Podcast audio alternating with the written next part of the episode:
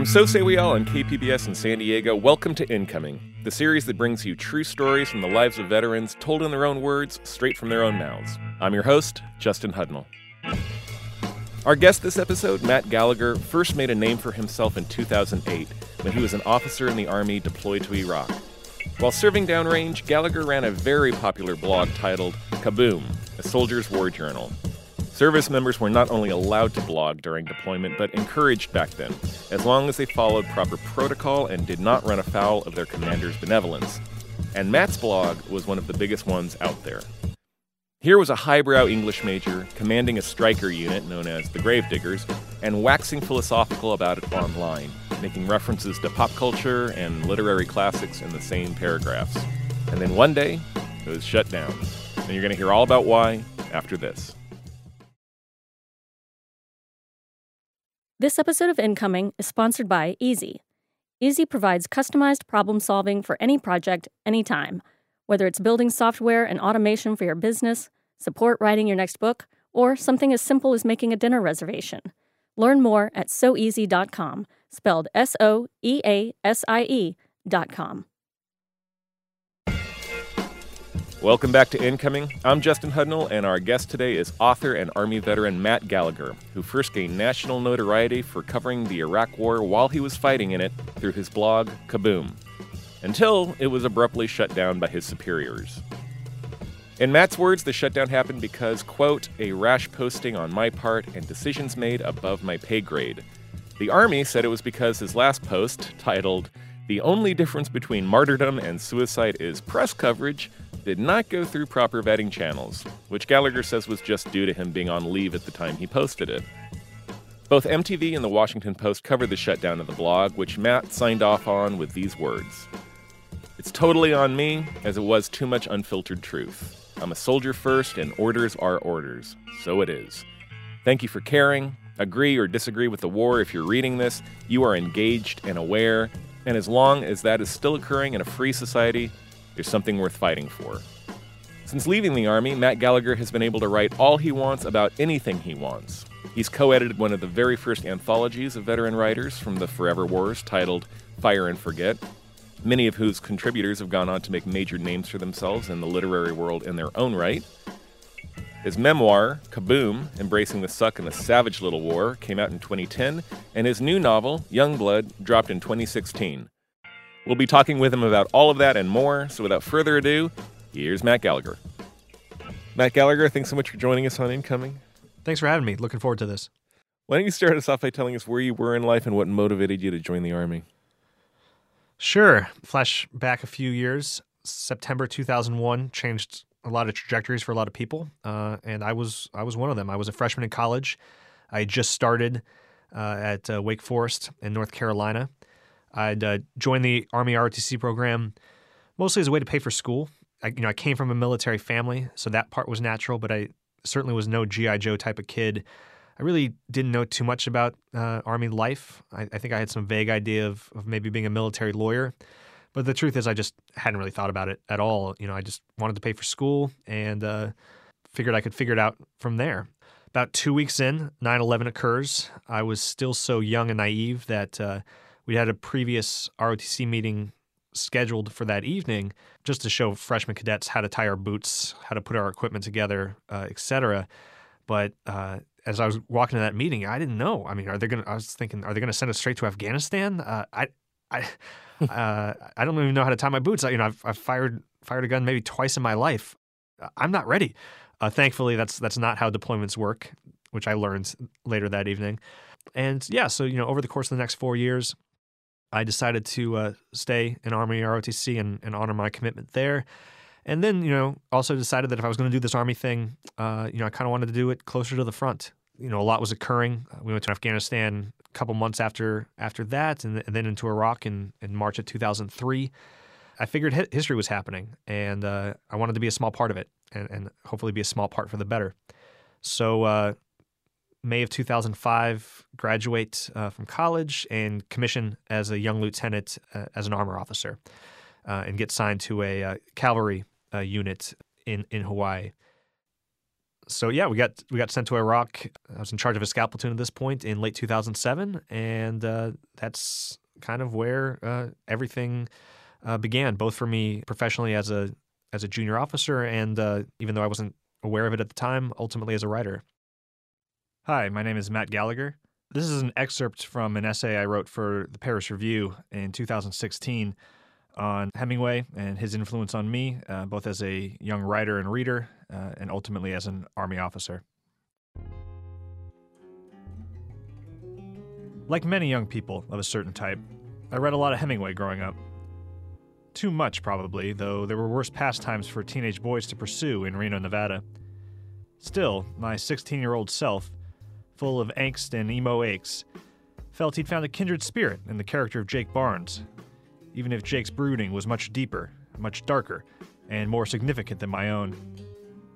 The northern Michigan of the Nick Adams stories bore passing resemblance to the Lake Tahoe basin, and my earliest attempts at creative work were pale and poor imitations of the Hemingway stories The End of Something and The Three Day Blow. While The Old Man and the Sea bored me to video games the first time I tried it, that didn't stop me from extolling Santiago's badassness at the dinner table.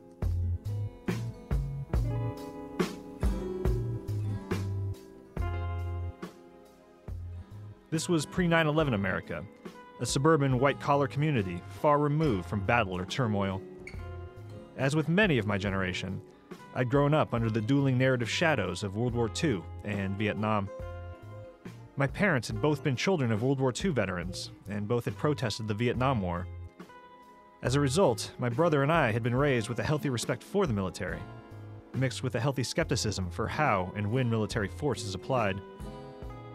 While my Hemingway obsession did confuse my mom a bit, she later told me she figured at least it wasn't drugs or French philosophy.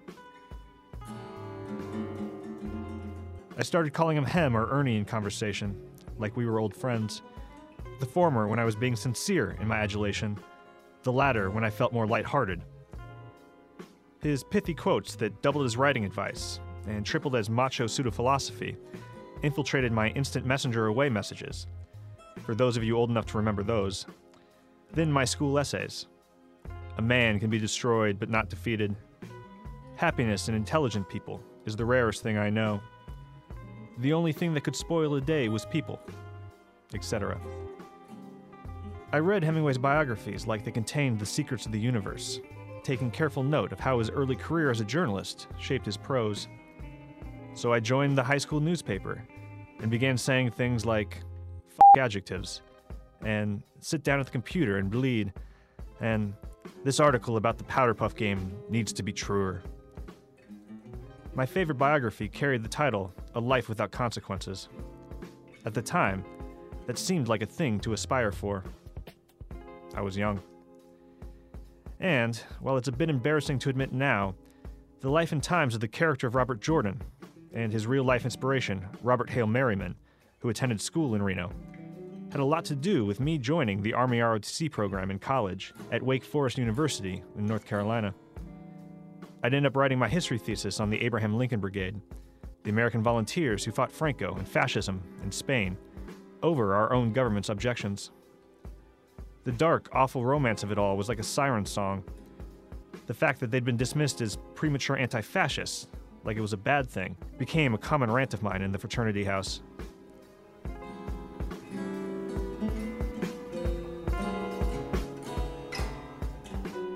We were in the Bush era now, and my worldview was being shaped by the politics of the time and by events across the globe, from Afghanistan to Iraq and beyond. Hemingway's books stayed with me during it all, though I refer to him as Papa now, because I'd learned the power of reverence. I held personal misgivings about the Iraq invasion. Less than two years before, 9 11 had seemed our generation's Pearl Harbor. And now, somehow, people were comparing us to the Galactic Empire from Star Wars. And not just stupid people. Was war in Iraq inevitable? Of course not. But in that moment, as angry debates about yellow cake and weapons of mass destruction filled our television screens, it sure felt that way. I could leave ROTC, become a regular college student again. My parents offered to find a way to pay back the scholarship money I'd incurred, if that's what I wanted to do. I told them I wasn't even thinking like that. But I was. I was thinking like that a lot. I finished my thesis on the Abraham Lincoln Brigade. I was proud of it. I added an epigraph to it before turning in the final version, a passage from For Whom the Bell Tolls. Today is only one day in all the days that will ever be. But what will happen in all the other days that ever come can depend on what you do today. History was happening. The Robert Jordans of the world didn't jeer at history. They weren't interested in something as small and self involved as moral purity. Not when it came time to act, not when it came time to be part of something. Life was complicated and immense, something I was only beginning to comprehend. The Robert Jordans participated in history to make it better, or to at least try. I wanted to be like that. More specifically, I wanted to live a life like that. The others did too. So we went.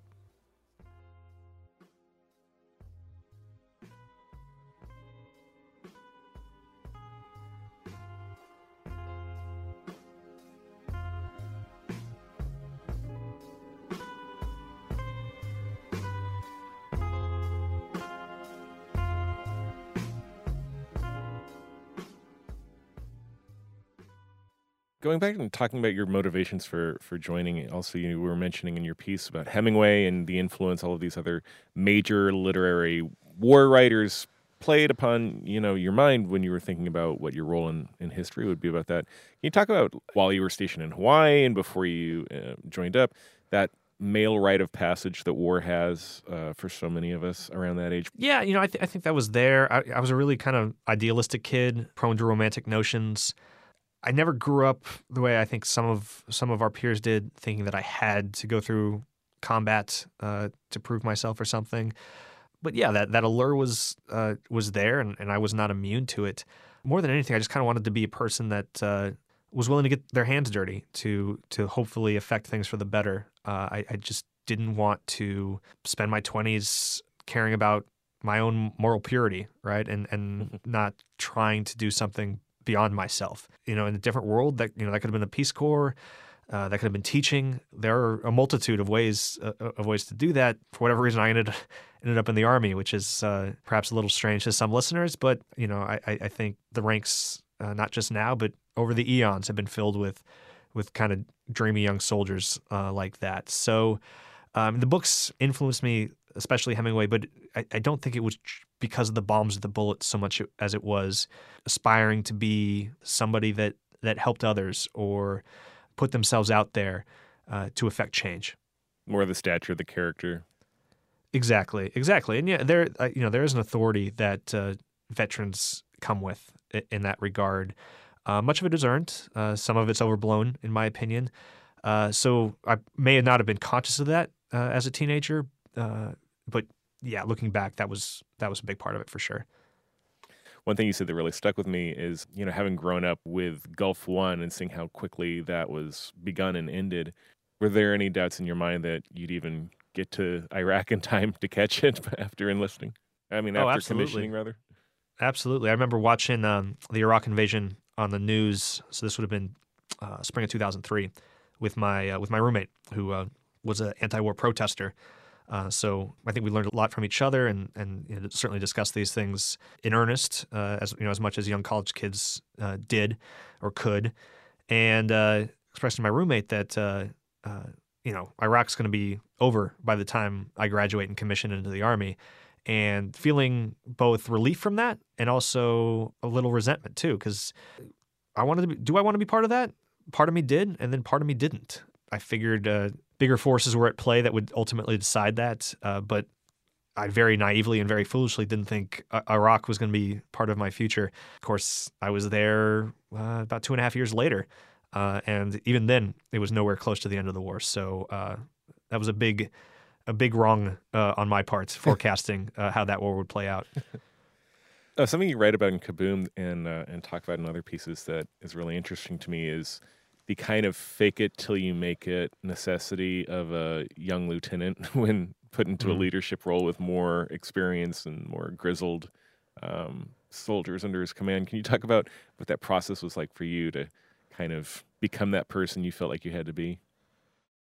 a lot of times friends when they're they're kind of looking for a an anecdote to explain well what is counterinsurgency what is COIN right uh, i think back to the summer of 2008 when uh, my platoon was given uh, you know a couple uh, tens of thousands of american dollars and we were told to go into the sectarian town that we lived in and uh, give $500 grants to local businessmen and it was up to us to determine who were businessmen and who weren't. You know, there's no official documentation that said, "Oh, this history major, uh, an English minor can can determine what is uh, what is a reputable business and what is not."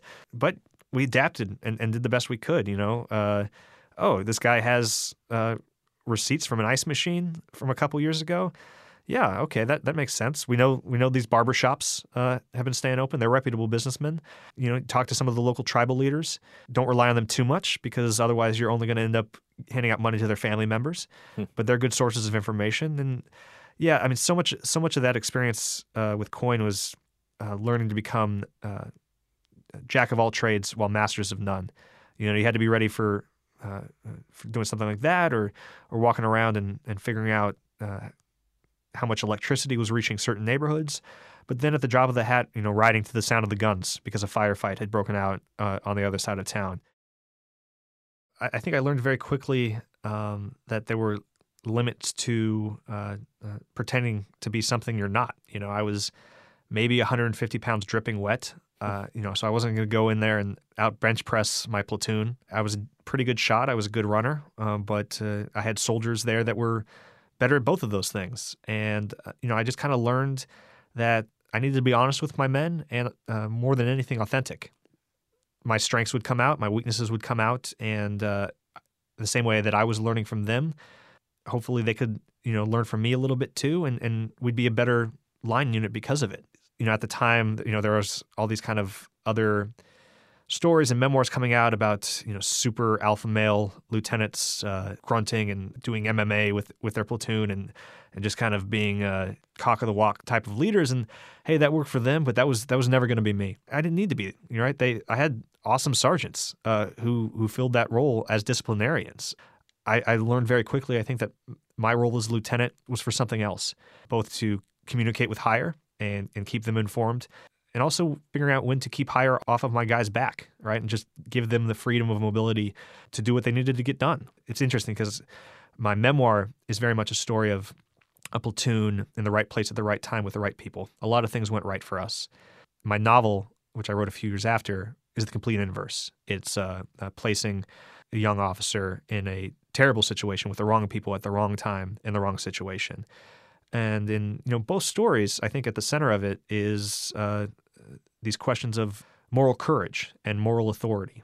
And uh, you know, when I go and talk to young ROTC cadets about uh, what they should expect as a lieutenant, that's something I bring up a lot with them. Is that you're not there to be the biggest or the baddest soldier. They're, you know, they're they're career professionals who have dedicated their lives to these things. Part of your job, not not the only part, but part of your job is to serve as a moral compass for for your platoon. That's a really ethereal thing, it's hard to describe, but it's vital, especially in the, in the way these these wars have played out and the way they're fought these days. There's going to be a lot of hard, messy gray areas that uh, combat soldiers are put in, and junior leaders, lieutenants and sergeants, who can navigate that well and quickly are instrumental to these uh, these types of wars' successes or failures. You train in an armored cavalry unit, Strykers, and uh, when you arrive during the surge, it's a very different war than the one maybe that those units had originally been intended for. And in a lot of ways, you're walking and talking COIN and patrolling these neighborhoods. And uh, COIN, of course, is hearts and minds and counterinsurgency and country building a lot. Can you talk about what that was like to have that role kind of flipped and essentially being a beat cop we trained at Fort Knox on Abrams tanks uh, and uh, got to Iraq, and it was something else entirely. You know, it was pretty easy for me to adapt. I was 23, 24, had nothing nothing to compare it to other than training. So you want us to get on the ground and interact with the locals and and put this uh, uh, try to put this history degree to use. Okay, I'll, I'll, I'll do what I can. you know, looking back, it's probably a lot harder for some of my uh, older sergeants, right, who who were career cavalrymen, who said, not ironically, death before dismount. God bless them. what the mission called for, they executed and, and, and got out there, and and we, you know, became the best counterinsurgents we could be. So uh, it was uh, every day, every every night was was something new, and uh, uh you know, you just had you just had to adapt to it because um, otherwise, I mean, there just wasn't an alternative. Looking back on that time now, how do you judge the effectiveness of it?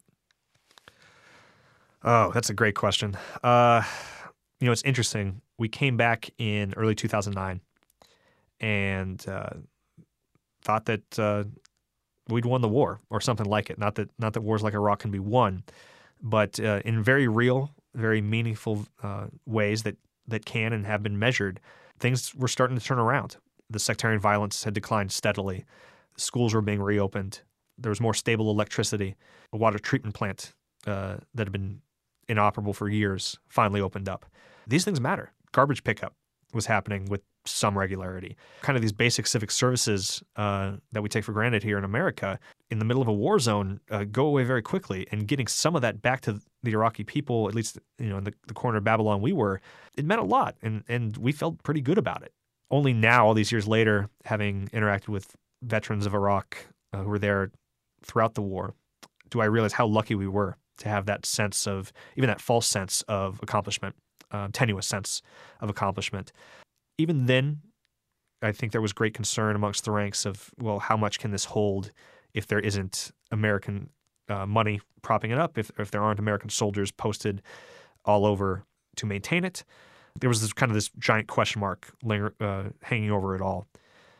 But at the time, pushing a country back from the brink of the Civil War was was what we were charged with. Through a lot of pain, a lot of struggle, that was partly accomplished.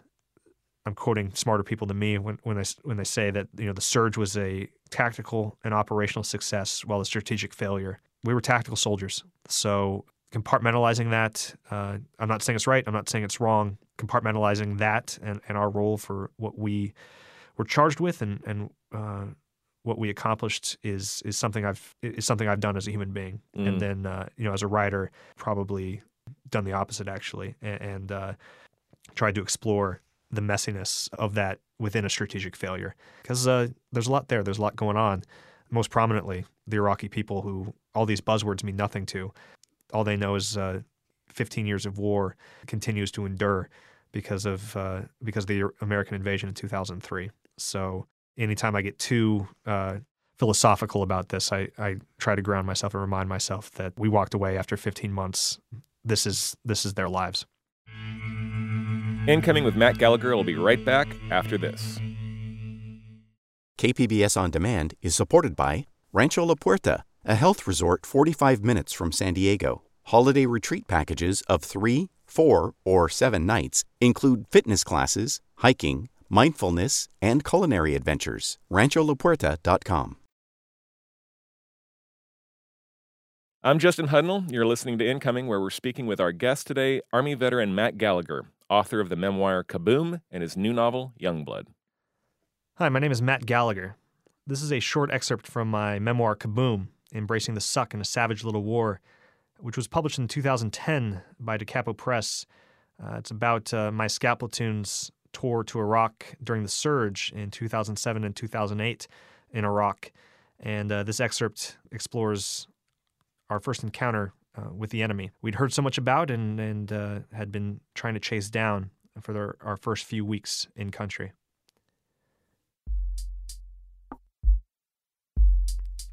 It was a day after the great red dust storms ended, a little more than a week after our squadron lost its first soldier to a deep buried IED in the farmlands west of Saba al Bor. I lay in bed, staring at the wall from the top bunk, basking in the rarest of days one in which I could sleep in. The gears of my mind were just beginning to grind toward muscle movement, mainly a product of memory than a conscious decision, when Sergeant First Class Big Country, our platoon sergeant, barreled through the door. The Iraqi army got Mohammed Shaba, he said, staying just long enough to drop off an empty mug of coffee. Just like that, he was gone. I was back in Iraq. And my nothingness had burst like a star cluster. I cursed to myself, slapped myself in the face, and hopped off the top bunk. The nothingness was now gone. So, I thought, they got the ghost. Sabal Bor's native son, a known terrorist and wanted murderer, had been a general thorn on the side of coalition forces for the better portion of the past year. Much of his celebrity status was overblown, mostly due to his self designated nickname, which translated to either Muhammad the Ghost or Muhammad the Shadow, depending which interpreter had been asked. Nevertheless, Higher had longed after this Jaish Mahdi insurgent for a long time. Capturing was a public relations dream, if not a key strategic blow for Shia extremism in our area. Mike's scout platoon had already been on a few boondoggles going after him, but we were always a room away, 10 minutes late, or finding his grandfather with a full piss bag, but without a grandson. When Muhammad Shaba missions came down, it usually felt like we were hunting a black dog in the night. These experiences weren't isolated to just our platoon. They encapsulated all of Bravo troops' bouts with the ghosts. And now the Iraqi army had them. Sure, I was shocked, I thought, but good for them. This is what we were aiming for, after all a self sustaining Iraqi security force. Yawning, I strolled out of our room and into the main foyer of the combat outpost. Our company commander and a few of the soldiers from headquarters platoon were heading out the front door, en route to the Iraqi army compound, to question the ghost and his fellow detainees. I bumped into Lieutenant Virginia Slim, who was coming up the stairs and taking off his helmet. He had just been over with the Iraqi army. My dude, he said, you should head over and check those guys out. Why? I asked. I didn't feel compelled to put on my gear. I was more interested in grabbing a few banana nut muffins and seeing if there were any pieces of bacon left. Did the commander say he needed me? Nah, I just thought you'd appreciate the scene, he said. Just a couple of scared punk teenagers. We probably could have had them months ago if we'd set up a trap with Xboxes and some weed. We laughed, and I sauntered toward the pantry, rubbing at the stubble of my face. I should probably shave too, I thought. It had been a few days.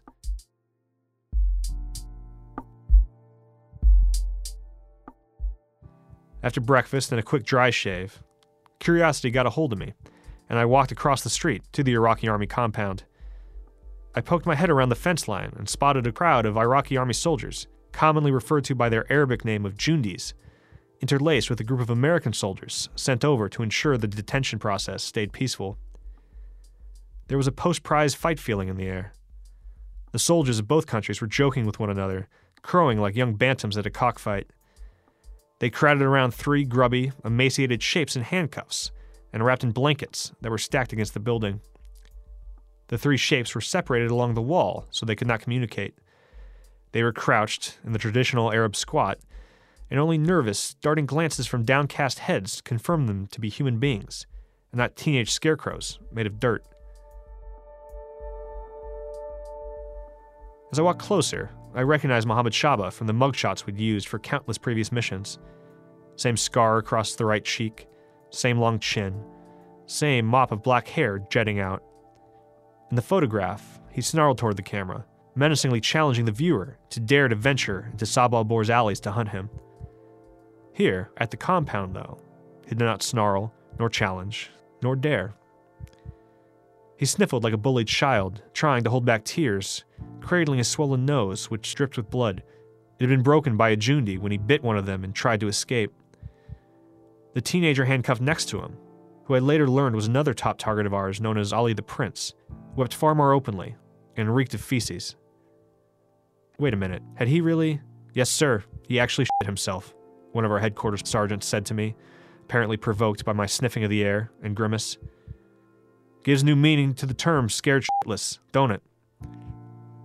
I nodded, hoping I appeared aloof and knowing to my enemies, who now had faces. Why I cared in the first place, I still don't know.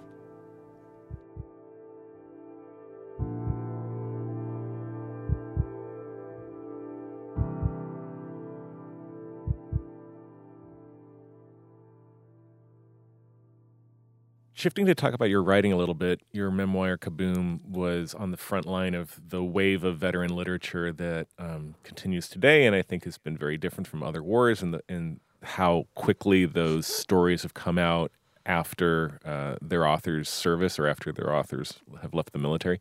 Um, but you are a little bit of a legend because you actually started writing on a blog while in country. And um, I mean, if you could talk to us a little bit about that first, because one of the questions I've always wanted to ask you about that time is I really cite that era as the the moment that the military command and, and the political administration behind it really got thrown because they couldn't control the message coming out of the war anymore because the actual service members were able to get it out themselves in their own words. So I, I wanted you to uh, to tell our audience about what that experience was like for you. Kind of goes back actually to Hawaii before we deployed. Um, we were going to a lot of meetings, uh, getting a lot of briefings about COIN, about counterinsurgency, and you know a lot of it just wasn't resonating with me. And and uh, you know so I'd go back to my to my guys and try to explain it to them. And you know if it didn't make sense to me, it certainly wasn't going to make sense to them.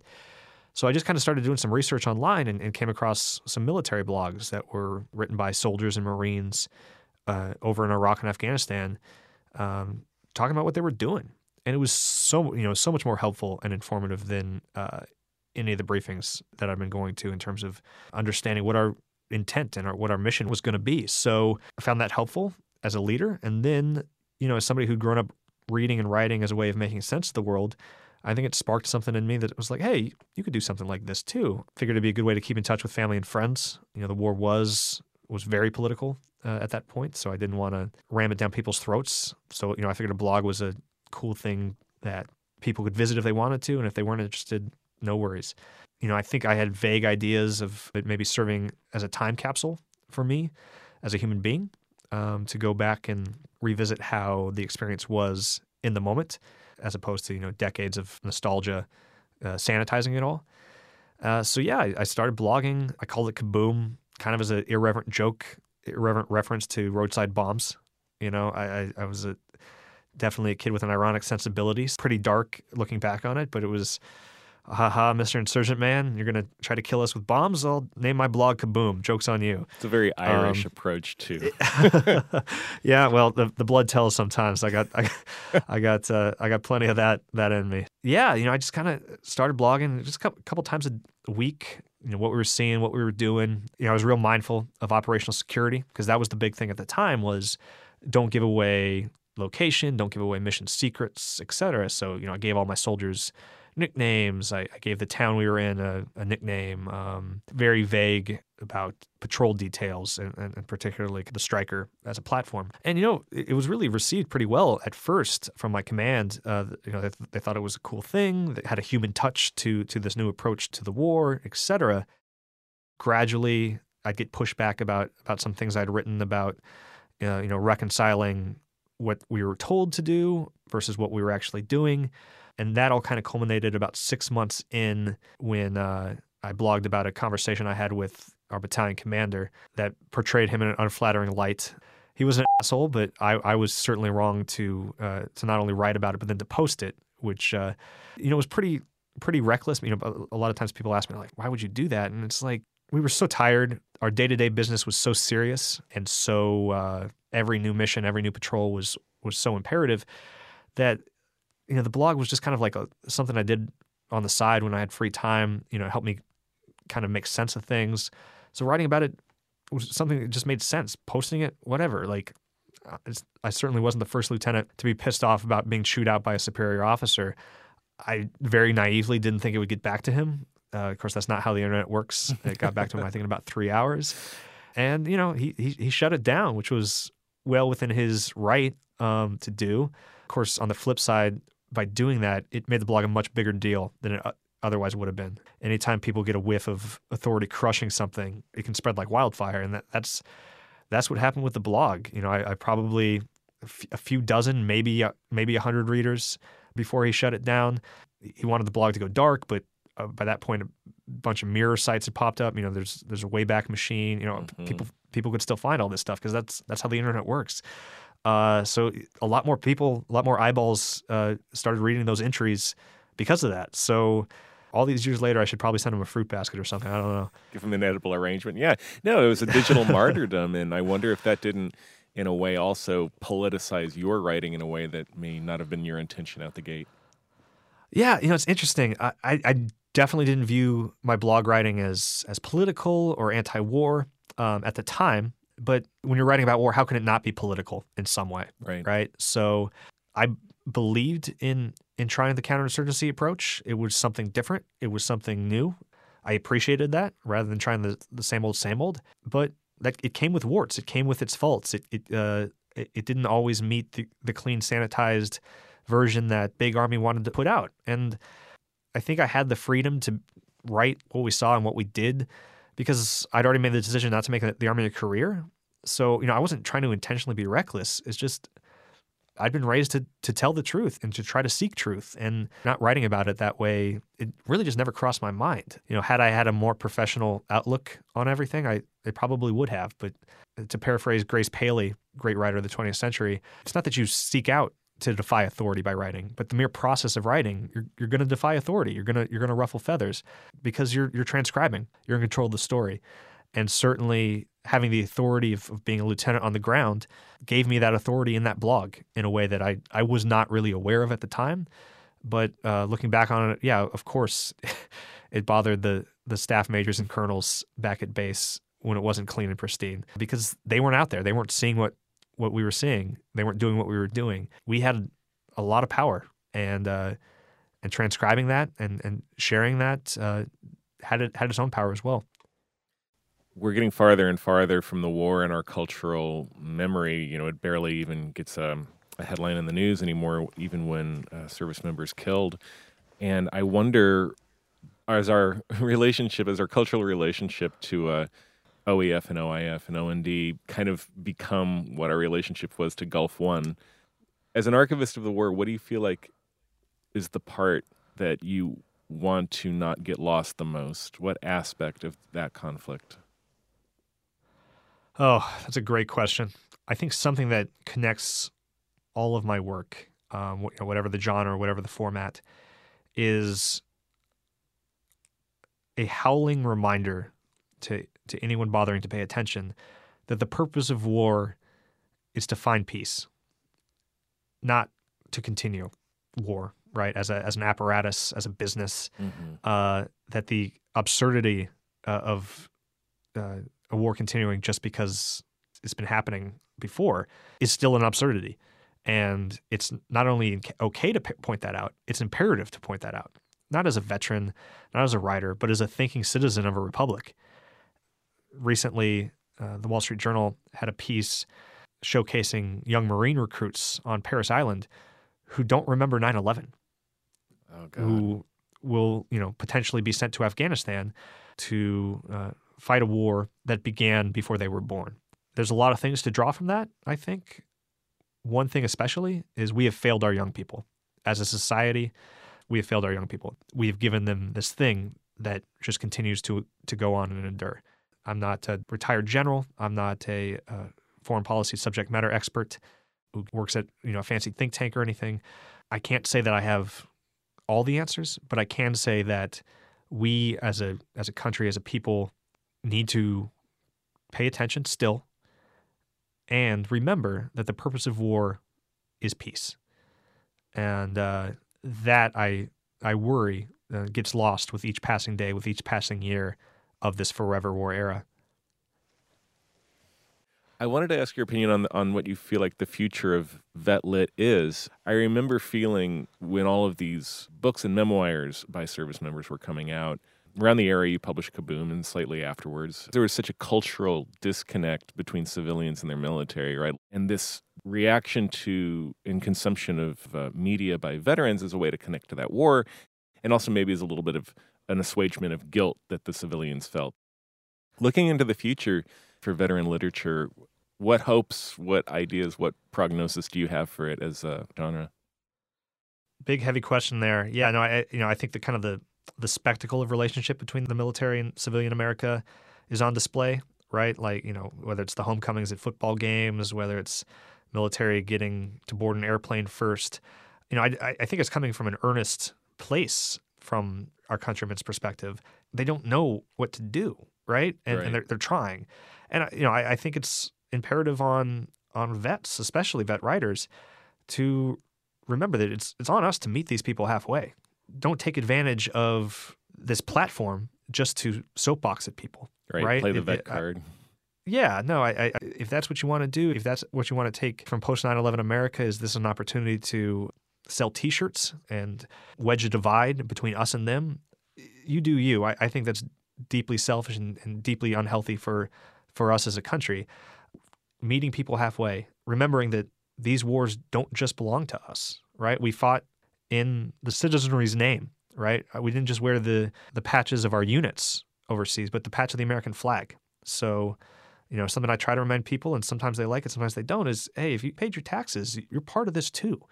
Right. I Uh, mean, you could argue that 9 11, even though it was a terrorist attack, was kind of the end of the concept of the civilian, at least in America. Ah, that ooh, that's that's heavy. I, I think there's been some really good essays about that idea. Um, I remember Susan Sontag wrote a really uh, scathing essay for the New Yorker like a week after the 9/11 attack. That's kind of brutally makes makes a similar similar point about that. And and uh, both her and Hunter S. Thompson wrote essays, kind of forecasting this era of what the war on terror would look like and how it would play out. And uh, it's, it's dark, gloomy stuff from 2002 that has been proven correct. As for war literature as a genre, it's a big, complicated thing, and, and I think I'm hopeful in some ways and, and cynical in others. Uh, you know, I think we're starting to see, you know, on the hopeful side, a, a broadening of voices. I think uh, we're seeing more women veterans, veterans of, of color coming forward with their stories and, and getting published. I think that's vital. There's kind of a tradition of that I'm a part of, frankly, of the the white junior officer coming back and sharing what they've seen. That's important, but it's only one piece of the puzzle. We're a big country with people who serve in the military from all sorts of backgrounds and perspectives and worldviews, and uh, getting that into the stories and getting them published is is fundamental to a deeper and better understanding of just what the hell it is that's been going on these past 18 years. I think we're starting to see bigger chances in the way these stories are told taking place. You know, uh, on the more cynical side, I do worry that people have started to tune out. Right? It's there's there's so much going on in this in, in the world right now that uh, asking people to care about foreign wars that they've at best had a distant relationship to already for for almost two decades now. Hey, I'm trying to pay the bills. Uh, there's another presidential election coming up. There's already so much on the news that getting people to engage with messy, uh, sometimes dark literature on these wars is is asking a lot. As a result of that, it's it's on us as writers, as creators, to find new, sharp, unique ways, entry points really, to get these stories to readers. You know, something like Kaboom, kind of a very straightforward day by day chronicle. You know, soldiers are, are still experiencing that. They're still doing it. They're still writing about it. But getting something like that published would probably be very hard, frankly, in, in 2019, much harder than it was in, in 2010. So, uh, you know, in that way, it's going to be on us. If we're able to reach readers, um, then it's our success. If we're not, then it's our failure. Long winded way of saying, I guess, there's some signs of hope and also some signs of, of depression. Uh, and, and reasons to rage, as always. You know, I guess that's always the the writer's uh, reconciliation process. Right. Well, a bitching soldier is a happy soldier, right? That's very true. You worry about the ones who aren't bitching. right, exactly. We'll be right back with Matt Gallagher after this. You're listening to Incoming. KPBS On Demand is supported by Pacific Arts Movement's 2021 San Diego Asian Film Festival, October 28th through November 6th, showcasing over 130 films and honoring Asian and Asian American filmmakers. For tickets and information, go to sdaff.org. Welcome back to Incoming, and our guest today, Army veteran and author Matt Gallagher. I'm very excited to read your next book. I often feel one of the greatest war novels ever written was Slaughterhouse Five, which of course is at least 50% pure science fiction. And for Vonnegut, it's like he's the spoonful of sugar. People don't even know they're reading Vetlit, you know? Very true. Very true. I mean, some of the best war books, I think, aren't generally considered that way. Maybe you know that's something else to add to the conversation is breaking free of of the constraints of what is and what is not a a war story. You know, in, in many ways, I think the best novel about World War One isn't Hemingway or Dos Passos. It's The Great Gatsby, Mm. and that's all set back here in homefront America, in a country that has decidedly moved on. And parts of Jay Gatsby is and parts of Nick Carraway are still there, right? And, and that's initially what what draws them to each other, which I think is fascinating, is a shared experience over there. And uh, Gatsby believing that his war experience can transform him into a new person back here.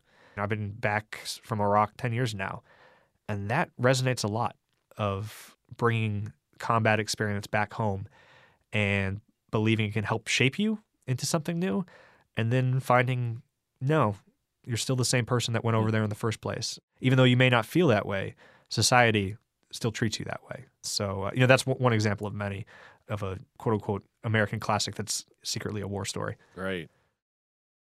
Hi, my name is Matt Gallagher. This is the prologue from my novel Youngblood, published in 2016. It's strange trying to remember now. Not the war, though that's all tangled up too. I mean the other parts. The way sand pebbles nipped at our faces in the wind. How the mothers glared when we raided houses looking for their sons the smell of farm animal waste and car exhaust, blending together during patrols through town, rambling, aimless hours, lost to the desert. How falafel bits got stuck between my teeth so much, I started bringing floss on missions, along with extra ammo and water. The sun, the goddamn heat, the days I couldn't sleep, and the nights I wouldn't. How the power of being in charge got to me, how it got to all the officers and sergeants giant armed soldiers at our backs, ready to carry out foreign policy through sheer fucking force. Now, sometimes, many times, we were gentle. The feeling of something relief, gratitude, exhaustion when a patrol returned to the outpost, and for another day, we'd be able to ask ourselves just what the hell were we doing? So little of Iraq had anything to do with guns or bombs or jihads. That's what people never understand. There was the desert, and the locals, and their lives. The way time could be vague and hazy one moment, yet hard as bone the next. A lot of people ask, What was it like? And once, I even tried to answer. I was home with old friends. They meant well and while they didn't want a perfect story, they wanted a clean one. It's what everyone wants, and I knew that. But it came out wrong. I started off about Imperial grunts, walking over a past we didn't know anything about, but I could see their eyes glazing over. So I switched to the Iraqi kids playing in mud under bent utility poles. But that didn't work either. An anecdote about finding the Sheik's porn collection earned some laughs, but by then I'd lost them, so I stopped. What's an Imperial grunt? One asked later. Did they help the SEALs get bin Laden? Kind of, I said, even though we hadn't.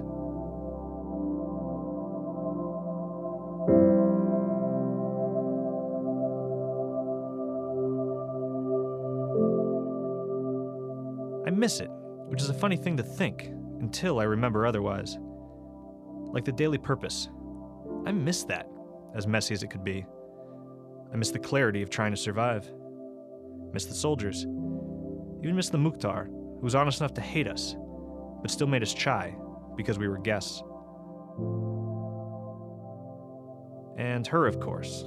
She comes in fragments, slivers of jagged memory that cut and condemn. How she'd sigh before we talked about the past. How my mind ached after we considered the future. I failed Rana. Failed her utterly all because I tried to help. What was it like? Hell if I know. But next time someone asks, I won't answer straight and clean. I'll answer crooked, and I'll answer long. And when they get confused or angry, I'll smile. Finally, I'll think. Someone who understands. Well, rolling into our last question off that note, being back into the civilian shoes for 10 years now. If you were to meet a service member uh, who's about to rotate out in a couple weeks or a couple months and you could give them one piece of advice, what would it be? Uh, that's a good question. And we're thinking about, I think, for any any veteran listening or you know any active duty service member listening, I think number my number one advice is meet people halfway. Whether that's a spouse, whether it's a, a partner, whether it's your parents, whether it's old friends, they are trying to connect with you. They want desperately to connect with you. And it is vital that you remember that them coming to you the way they have is a courageous act, and you have to meet them in kind. They're not looking for answers, they're just looking for human com- communication because human beings communicate that way, right? You know, we're animals like that in that way. They don't need an explanation, but you know, if they're if they're reaching out that way, the way friends and family will do when you come back from come back from deployment, meet them there and try to view the interaction from their perspective, uh, and also try to remember it's it's all been done before. Right. You're not alone. Not, not only have thousands of Iraq and Afghanistan veterans experienced the same same feelings and sensations of dislocation that you're that you're now experiencing, thousands of veterans going all the way back to, to Greece through Rome, the same thing. And, and I, I remember how freeing that was. That you're part of an ancient tradition and taking pride in that, and then simultaneously remembering that you're not special because of mm. that, right? Do you want to be one of the ones who doesn't figure out, or do you want to be the ones that do? Of course, you want to be the ones that, that figures it out. And for my money, that all, that all goes back to to meeting ha- people halfway. You don't need to provide more than that, but you can't just rant at them and ask them to come come get you. You got to bring yourself back halfway yourself. Right. Well, Matt Gallagher, thank you so much. Congratulations on the kid, the anniversary, and your upcoming third book. Thanks, man. I really appreciate it. Enjoyed talking with you. Likewise. And that's our show. Incoming is produced by myself, Justin Hudnall. Our editor is Jennifer Pepperpot Corley. At KPBS, Kurt Conan is radio production manager. Emily Jankowski is technical director. Kinsee Morlan is podcast coordinator. Lisa Jane Morissette is operations manager. And John Decker is director of programming. Music in this episode was provided by the artists James Boudreau, Philip Weigel, Nocturne, and Lee Rosevere. Incoming is made possible by the KPBS Explore Fund, the California Arts Council's Veterans Initiative in the Arts, the City of San Diego's Commission for Arts and Culture, and the supporting members of So Say We All. You can find us on the web and learn more at SoSayWeAllOnline.com. Please do subscribe to the Incoming podcast through wherever else you do your podcasting. Drop us a review and a rating, it helps so much. Tell your friends, share about it on Facebook, if that's a thing. Facebook, I don't know. And if you'd like to get in touch with us directly, we would like to hear from you by email at info at SoSayWeAllOnline.com. Thanks so much for listening. Let's talk again soon.